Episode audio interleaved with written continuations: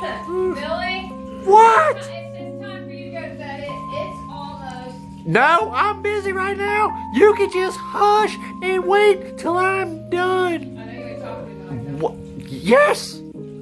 This is important, important stuff, and you will respect my authority. Ah! You're going to bed earlier tomorrow. No! I got to get my stimulus check, and I'm on search until this new PS5X2 shows up on the internet, because I'm going to buy it. Billy, go to bed. No! I gotta get the new game! It got a wrestling game coming out, and I'm so excited about it! It comes with a wrestling belt, so I can really, really come and smack you down and call you jabroni and give you shots at the title, and you will lose every time. You know why?